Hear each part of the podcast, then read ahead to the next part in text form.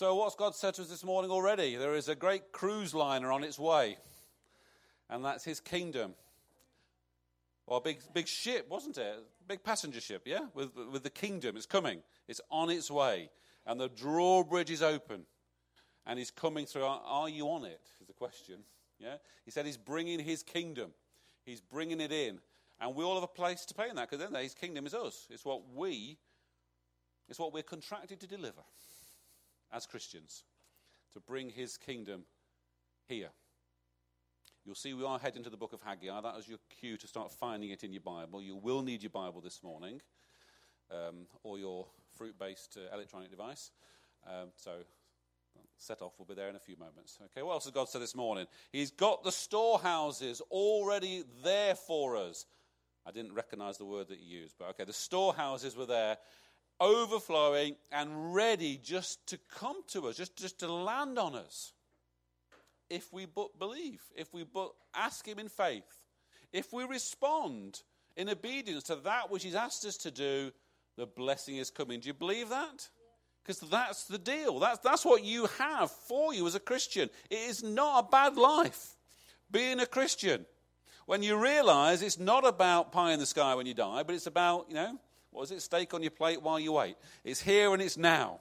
And it's the blessing that's here for you.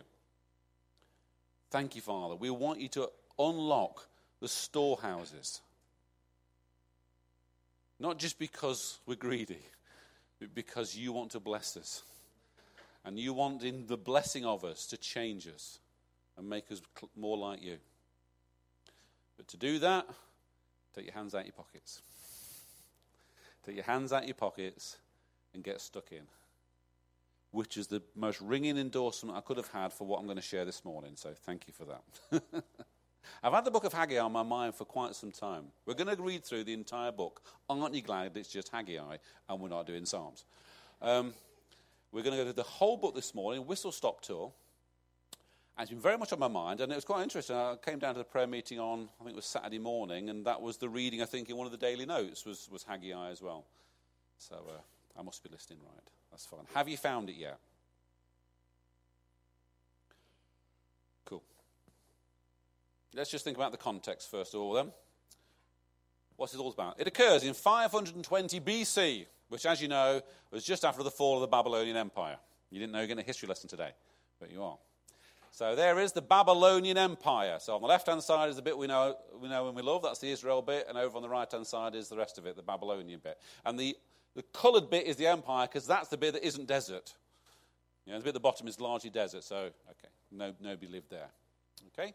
So what happened, as you good Bible scholars will know, is that the children of Israel were taken into captivity from disobedience and taken from the promised land over into Babylon course, they're also taken to Nineveh as well. Now, that happened 70 years earlier, and the Babylonian Empire had now been taken over by the Persian Empire, the bit even more to the right hand side. And as part of that, they were given permission to go back. So, 18 years previously, from when we're picking up the story this morning, they started going back. And the word that was used, it was a remnant. It was a small number went back to the homeland. Okay? Now, initial enthusiasm, great, we're going home. Though, to be fair, they've been in captivity for 70 years. Some had come. I think the majority must have been people that were born in captivity. But it was still going home, obviously, there. And led to them building homes and the rebuilding of the walls of the city of Jerusalem. Okay? And they laid the foundations of the temple. They relaid it amongst great celebration, and they celebrated the, the Feast of Tabernacles. But, and this is the precursor to the book of Haggai, when opposition arose and hardship set in, work stopped. And the people began to just think of survival. So God had already worked a miracle. God had already said, You're going back. You're going to re-establish yourself. Your time in the wilderness is over. And now is the time to get it all back, to, to, to get the replevin, to have it again. That which you lost, that which the locust has eaten, now is your time to get it all back. Not all went to get it. Hmm, that's the first thing. Some did. And they did some work. They did some defensive work. They built the walls. They did some domestic work. Did the homes, but they didn't follow through and complete God's work in the temple. Okay. So the mission was only half finished. Promise of prosperity and security that led them there was still a dream.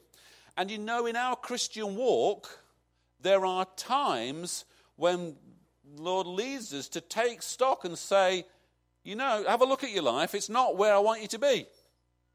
Just have a look. Have you got everything that's promised of you? Have you got all those things you've been dreaming of? Oh, actually, God, no, I haven't. And that's what the book of Haggai is. It's a taking stock and saying, come on, get your hands out of your pockets. We need to finish the work. And I, I know that God has said that to me at times, and maybe He's saying that to many others. You've been on the journey, you've come back, or whatever the context is, and you've done something, but actually you've got more to do. God's never given up with us, has He? The task is never finished until you know your time is gone. There is more to do. I'm not talking about practical work necessarily, though there's an element of that one. Talking about spiritual work. I'm talking the dedication. I'm talking about the consecration that we have to have in our own lives to be able to do his work fully. So, enter, stage left, Haggai, a prophet that we know nothing about other than he just arrived on the scene with a word from God. I guess they're the best sorts of prophets. Imagine the courage of that. I've got the word, a word of God for you, and I'm going to deliver it to you. Okay. So we're going to look at five prophecies. That's all. Five prophecies. They say in presentation skills, never tell people how many bullet points you've got, because then people you know, fall asleep waiting for number five. But you're in five today, all right? But we'll do it really quickly. Number one. So let's read Haggai 1, 1 to 11. In the second year of Darius the king, that's the king of the Persian Empire that had let them return. On the first day of the sixth month, the word of the Lord came to the prophet Haggai to Zerubbabel, the son of Shealtiel, governor of Judah, and to Joshua, the son of Jehozadak, the high priest, saying. So, first of all, who's this prophecy to? The governor and the high priest. So, put yourself in Haggai's shoes. I've got a word from the Lord. Oh, that's fantastic. Who do you want me to give this word to? I want you to go and give it to the Prime Minister and the Archbishop of Canterbury, or, you know, the head of the, of the, the, the high priest and the, and the governor, the political power and the religious power. That's courage, actually, isn't it? To go and deliver that word. Actually, wasn't a word to the people then, was it? It was just to the leadership. I'll try not to go off tangent too often, so I'll never get back to this. Right, verse 2. Thus says the Lord of hosts This people says, The time has not come, even the time for the house of the Lord to be rebuilt. Then the word of the Lord came to Haggai the prophet, saying, Is it time for you yourselves to dwell in your panelled houses whilst the house lies desolate? Hope you're following the sub clauses there, you know.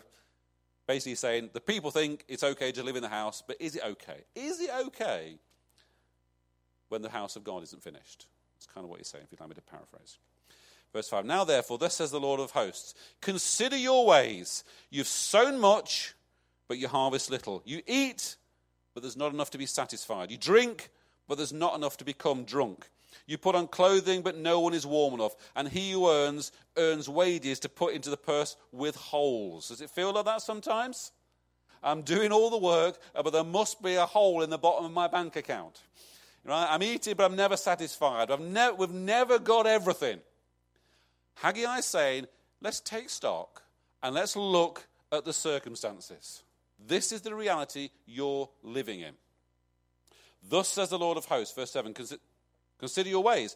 Go up to the mountains, bring wood, and rebuild the temple, that I may be pleased with it and be glorified, says the Lord.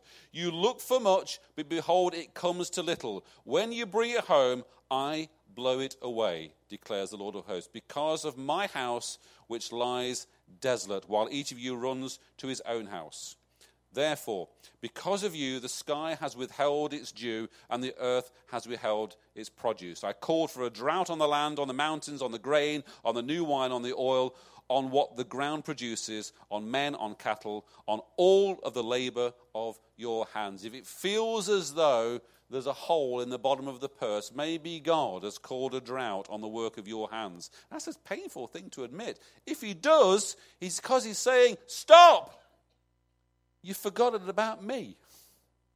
You're too focused on living that you've missed me. Sometimes the lack of blessing that we might believe we're in is purely because we're not listening to the person who says, hang about, hang about, hang about. Let's get our priorities right, and then we'll have the blessing, okay? That is God's right and privilege in all of our lives. I want to bless you once I know that you love me. Once I know you're totally committed to me, I'll give you everything. The deal with God is always that way around. It's never, you bless me, God, and I'll put some more money in the offering. He's not the slightest interested. He says, I want to give you more money, more resources, more relationships, more satisfaction, more completion in your life, more closure than you could ever dream of. But it starts with you, says God. You've got to put it right. And that's all Haggai is doing here. Have a look at the reality. Now, building a temple is not going to help the harvest, is it? It's not going to actually make things change. But Haggai is saying, no, no, you get your priorities right. So this prophecy was to the leaders. The leaders, bear in mind, that's the only people who are hearing this prophecy, they obeyed. They said, okay, let's just read a little bit beyond that.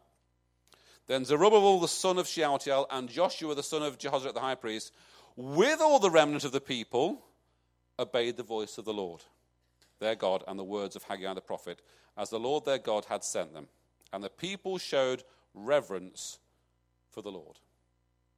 Okay? God was revered. So, prophecy number one was about acknowledging God's place in their lives, in their nation. It's about getting the priorities right. That's all. It's about a change in heart. If it's not working for you, what was it I said at Touchpoint? You know, this is what I see. What do you say, God, about what I see? If it's not quite working out right, you say, okay, God, do I need to put you in the right place in my life? Is there a change? Is there a rebalancing required? If so, I need to do it. And God was, was revered. That was the change. God was put in his rightful place. That is the way it should be. Number two. This is a short one. It's verse 13. Then Haggai, the messenger of the Lord, spoke by the commission of the Lord to the people, saying, I'm with you. Okay, I am with you, declares the Lord. That's all it was. When the change of heart happened, God then says, I'm on your side. God caused the drought, remember?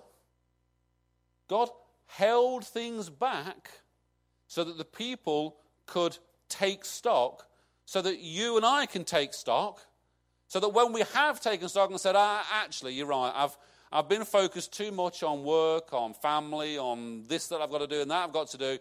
To be fair, Lord, you're right. I knew you'd be right. Let's just, let's just get you back in the right place. God's instant reaction is, I'm with you. I'm on your side. Thank you, Father. That's all it takes is to put you in the right place, and you're instantly on our side. Thank you, Father. See, you're on three already. It's exciting, isn't it? Chapter 2. Actually, let's read to the end, end of this chapter because you'll feel shortchanged if we don't actually read the whole book, do we? uh, was it? Verse 14. So the Lord stirred up the spirit of Zerubbabel and the sons of Shealtiel, governor of Judah, and the spirit of Jehozadak, uh, Joshua, the son of Jehozadak, the high priest, and the spirit of the remnant of the people, and they came and worked on the house of the Lord of hosts, their God, on the 24th day of the sixth month in the second year of Darius the king. So God says, I'm with you. And what do they do? Their spirit was stirred up.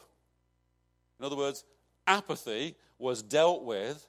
The hands came out of the pocket it came from within them. Nobody was cracking the whip over them. their spirit was, your spirit will be stirred up to do that which God wants you to do once you put him in the right place and you hear his voice saying, I've got you. This is back where I want you to be. I'm on your side. Then you go, actually, this is good. Actually, I can do this. I'm connected. I'm in the right place. I'm aligned. I'm firing all cylinders. You, nobody's holding me back now. That's how it works. Get him in the right place first, and then your whole attitude to that which God has called you to do will be released. You'll be on that warship as it's sailing down the Thames. I've got my place. I know my, my role in this battle now.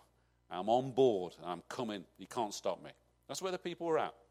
In their context, it was you know, bricks and mortar and lugging big stones about and all that sort of thing. But they knew that's what God wanted them to do.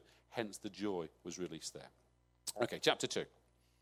Verse 1. On the 21st of the seventh month, the word of the Lord came to Haggai the prophet, saying, Speak now to Zerubbabel, the son of Shealtiel, governor, and to Joshua, the son of Jehozadak, the high priest, and to the remnant of the people, saying, Who is left among you who saw the temple in its former glory?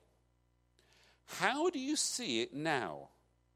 Does it not seem to you like nothing in comparison? So, saying, some of you saw the temple before it was destroyed. Does it look anything like this? Well, no, we've only been building for a, a month.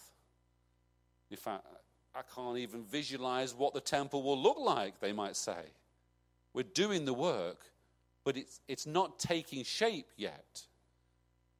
God, through Haggai, says, Look with your eyes, see it. Verse 4 But now, take courage, Zerubbabel, declares the Lord. Take courage also, Joshua, son of Jehozadak the high priest, and all the people of the land. Take courage, declare the Lord, and work. Take courage and work. Why? Because I'm with you. That's, that's the message. Take courage. You know, the reality bears no resemblance to what we're doing here. We have not arrived. Actually, took them, I think, four years to complete the temple. So, in a month, hardly anything have ha- will have happened. And God said, I know what you guys are like. You're going to give up. when the going gets tough, you're going to need it.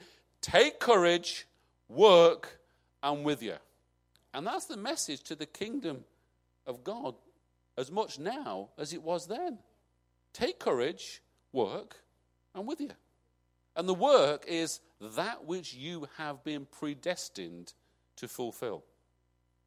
And even if it doesn't look as if anything's happened, take courage, He's with you. And then you begin to see, actually, See this looks a bit temple like. It's beginning to take shape. Oh, this is a wall. Oh, I can see this now. Still a long way from there. And you'll begin to see the unfolding of His work through your hands the way He saw it before you even started it. You begin to see it with His eyes. All right. So you want me to learn to play the guitar? I'm just making this up. You want me to learn to play the guitar? Okay, I'm learning to play the guitar. Clang, clang, chang, yang. You know, I'm still on the Bert Weedon Play in a Day, whatever it is, you know. Ages me a little bit. But God says, no, no, you're going to be a great musician and you're going to, you know, you're going to write worship songs and your name's going to be known. I believe that. But the reality is, clang, clang, clang. And can I play at church? No, not yet. and you begin to believe it begin to think, well, I've got to, actually, I really need to try much harder because that's where I'm going. I can't give up now. That's where I'm going. And then chords begin to happen. And the songs begin to come. And they're rubbish. But you think, ah, it doesn't matter, Lord. It's just a few bricks. We're not quite in the right place. We're dusting it down, but it's coming. It's coming. Can, oh, yeah, actually, that was fantastic. That was, actually, somebody told me this was really good. And it begins to take shape. And you begin to think, actually, this is you, God. You've done this in my life. Because I got you in the right place at the beginning, and you said, I'm with you. then the work, the work, the work, the work, the work, the work, the joy, the fulfillment, the, the celebration of all that you've achieved, and you used little old me. It didn't feel like work in the end. Felt like fulfillment of who I am and what I've been called to be. It felt like my destiny. Didn't feel like my destiny when I'm learning the chords. But it did And God said, Oh, you're there? Are you with me? One month later, don't let your eyes deceive you. Take courage and work. The promise. Let me come back. I didn't finish the section, did I? Verse 5 As for the promise which I made you when you came out of Egypt, my spirit is abiding in your midst. So don't fear. For thus says the Lord of hosts Once more in a little while I'm going to shake the heavens and the earth, the sea also, and the dry land. I will shake all the nations, and they will come with the wealth of all the nations, and I will fill this house with glory, says the Lord of hosts. The silver is mine, the gold is mine, declares the Lord of hosts. The latter glory of this house will be greater than the former, says the Lord of hosts. And in this place I will give peace, declares the Lord of hosts. One month into the building, nothing's happened, and God says, You do your bit, that's the work. The gold, it's mine. Silver's mine. The, de- the decoration, the ornament, the glory of this, that's my problem, says God. And he says the same about the, the things that he's calling you, and you think, there's no way this can happen. God says, my problem, not yours. Why are you worrying about the unfolding of your calling, of your ministry, of your destiny? That's God's problem. And if it cannot happen, He is greater than that. Don't try and solve it for Him. Don't try and give, a, give Him the, a clever solution He hadn't thought of. Right? Because He's going to have to go with plan C then. Because He's not doing it your way. And He's not doing it my way.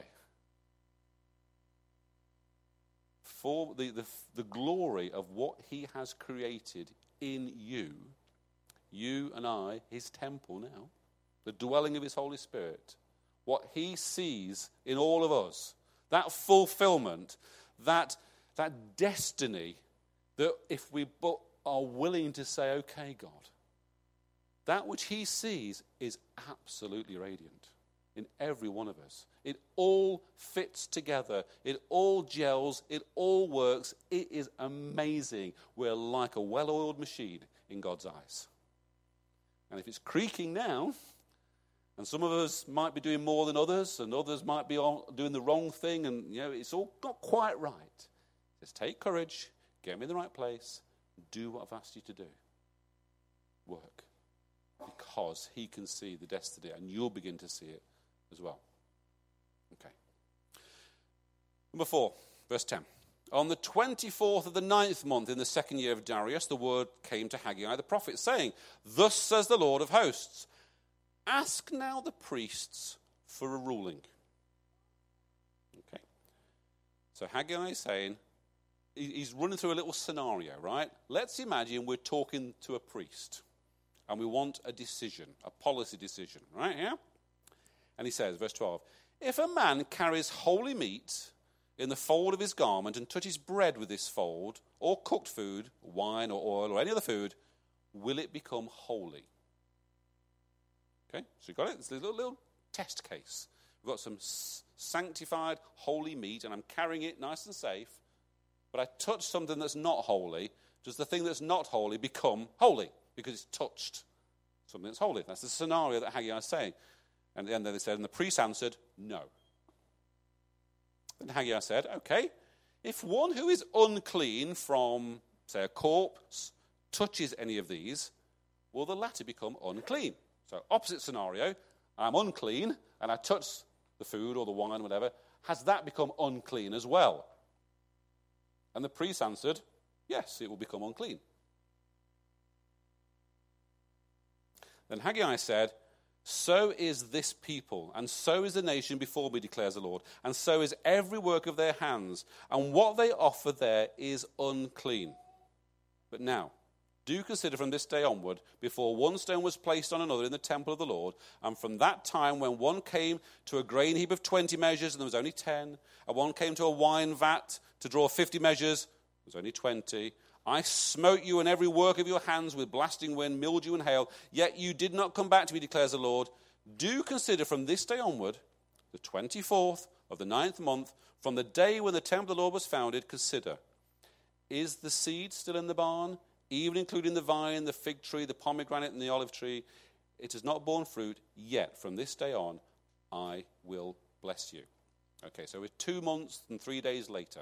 And he goes, first of all says, now let's just have an understanding of holiness here. Temple's nowhere near finished. It's still rubble moving in slightly the right direction. He says, now let's just take, let's just let's understand holiness. Can holiness be passed on? Answer no. Can uncleanness be passed on? Answer yes. Interesting. People are thinking, what are you talking about, Haggai? Why is this relevant? He said, then he says, you're all less like you, you're all unclean. Now, that's not the most motivational speech when you've just managed to get the whole nation into a, a, a, work party, you know, and they're all geared up. He says, Right, you've been doing it for two months and three, three days, you know, got some good news. You're now all, God says, you're all unclean. Hmm. He says, But you've been, you've been working out of obedience and reverence, so I'm still going to bless you. Okay, so you've been working, you've got me in the right place, you've been obedient, so you're going to be blessed. But you have been in Babylon. You've been in a bad place. And you've come back and you are unclean. You have touched that which is unclean. Now, clearly, he then wants to cl- cleanse them. That's not covered in Haggai here. He then has to sanctify, he then has to consecrate the people. And that's the same with us. But notice this even without demanding a consecration, a cleansing, God still says, nonetheless, you're going to be blessed. Isn't that powerful? Isn't that it's not salvation by works, if we ever thought it was. It's not, I will work hard and I will be a better person, then God will bless me. It's actually, I'll listen to God, I'll get Him in the right place in my life, I'll do what He's asking me to do, and the blessing will come. Wow. It's a bit like being the parent of a child who's perhaps not totally the, you know, in the place that you that you'd want them to be, choosing my words very badly, you still want to bless them. The heart of a parent still wants to bless the child, bless the child, even if the child is, let's say, being an unruly teenager. Let's put it that way. You still want to bless them. Yeah? You're not withholding, oh no, until you're exactly the child I want you to be, you're not having any Christmas present or anything like that one. No, you still want to bless them even when it quite, perhaps isn't quite there. And God's heart is the same to us. Isn't that fantastic? Thank you, Father, that you want to bless us as long as we're aligned with what you've called us to be. Yeah, you want to clean us and sanctify us as well. And you've got a plan for that in our lives. But your grace says you'll get round to that when we're ready for it. it's not a demand, it's a joy that you'll lead us through and you'll change us little by little as we continue to obey you and work with you. When I saw that, I thought, that's fantastic. The blessing comes by getting God in the right place and working. Not salvation by works, blessing flowing out. Why? Because we took our hands out of the pockets and we said, I'm up for this. Open up your storehouse. I'm, I'm up for it, God. Can't see it, but I'm building a temple. Look at me, I'm temple building which means I'm fasting on Thursday. And it means and I'm going to a prayer meeting at five in the morning. I'm not. Uh, but, and it, and, it, means all these things. Oh, I felt convicted then. Did you feel that? Um, I did. I said it. Yes. Oh, Lord. Okay. Yes. Hoisted by his own petard. That's right. Uh, anyway, you know, that's, that's what I mean. When, when I talk about work, it's about the things that God says, you, you could do with doing that, couldn't you? It's your turn. Let's do that. Let's not complain. Let's just do what I want you to do. Because we're a body. And the body works through the efficient working of every member. That's what it says. Paraphrased slightly, but that's what it says, isn't it? We are knitted together through what every part supplies. So if we're not what God wants us to be, it's because you and I aren't doing our bit. Okay? We do our bit, blessings come. Fantastic. Brilliant. Okay.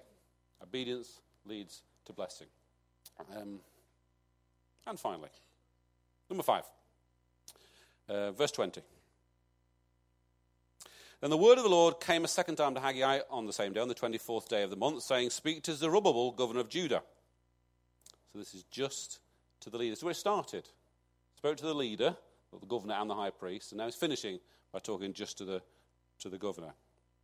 I'm going to shake the he- heavens and earth. I will overthrow the thrones of kingdoms and destroy the power of kingdoms of the nation, and I will overthrow the chariots and their riders, and the horses and the riders will go down, everyone by the sword of another.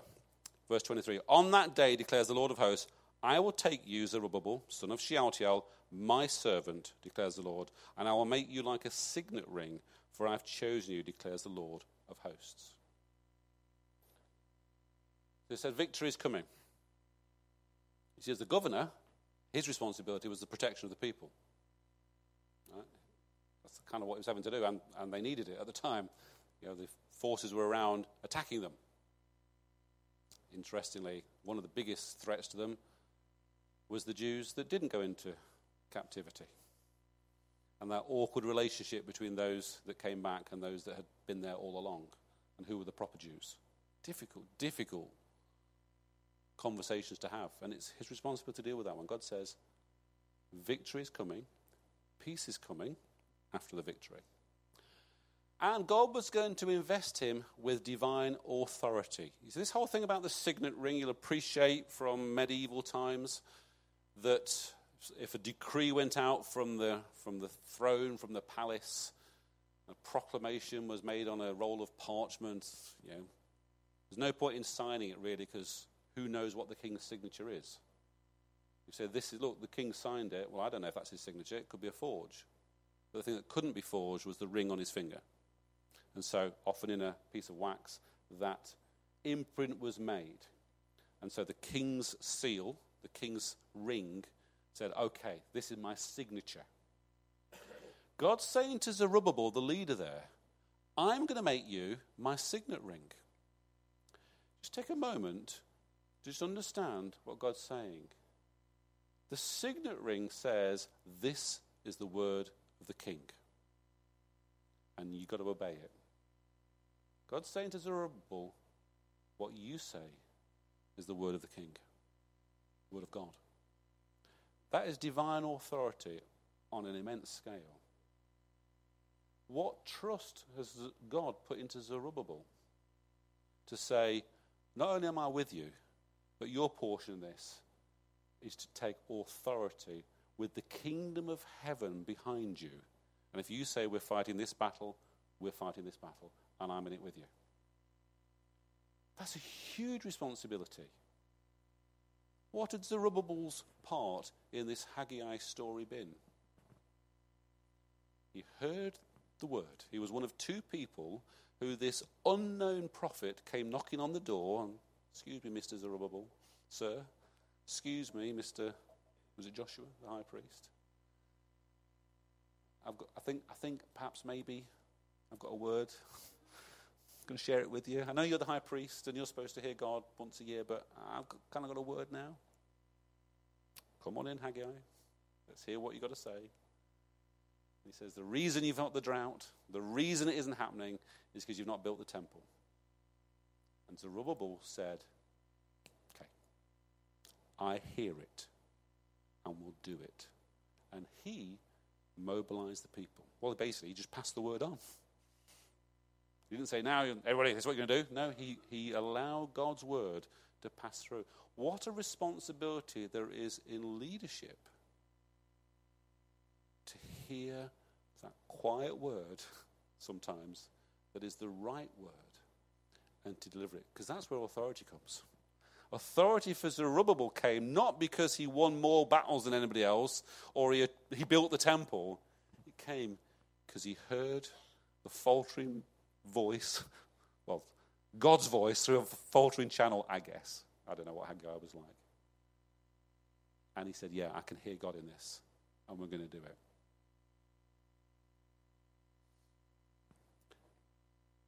That's kind of all I wanted to share this morning. It's a whole book. I won't do it again. But can you hear the message there? That we all have a part to play, anybody can preach that. But through just putting God in his right place and working, saying, okay, I'm going to do it. I'm no longer a passenger, I'm a warrior. Then we unlock a, a level of blessing that comes with obedience. And as we continue to work, and I say it took four years and they built the temple and it was dedicated and everything, as Zerubbabel was, of course, a great leader, then we actually imbue authority to achieve yet more on those that lead us. Father, I thank you that you say these things because you want to stir things in our hearts. I thank you for what you've stirred in my heart. I thank you for what you've said to us sometimes that isn't on the page or isn't on the preach, but it's your word and it speaks to us. And Lord, I ask that it, those of us, if we don't know what our place is and we're still looking for it and we're still trying to understand it and we're still not sure, Lord, that grant us the humility to come to you and say, Lord, what do you want from me? Where do I fit in? I'm no longer a stranger. I'm no longer an alien. I'm part of your family. Grant us the humility, Lord, to say, Where do I fit in? And those of us where we, we have a taste of what you want from us, but it's not complete, Lord, give us the grace to look at the stones and say, I can see a temple here.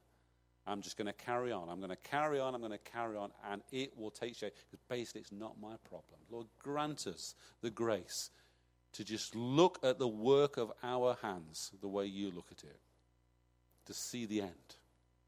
And even if we can't, we're still working anyway.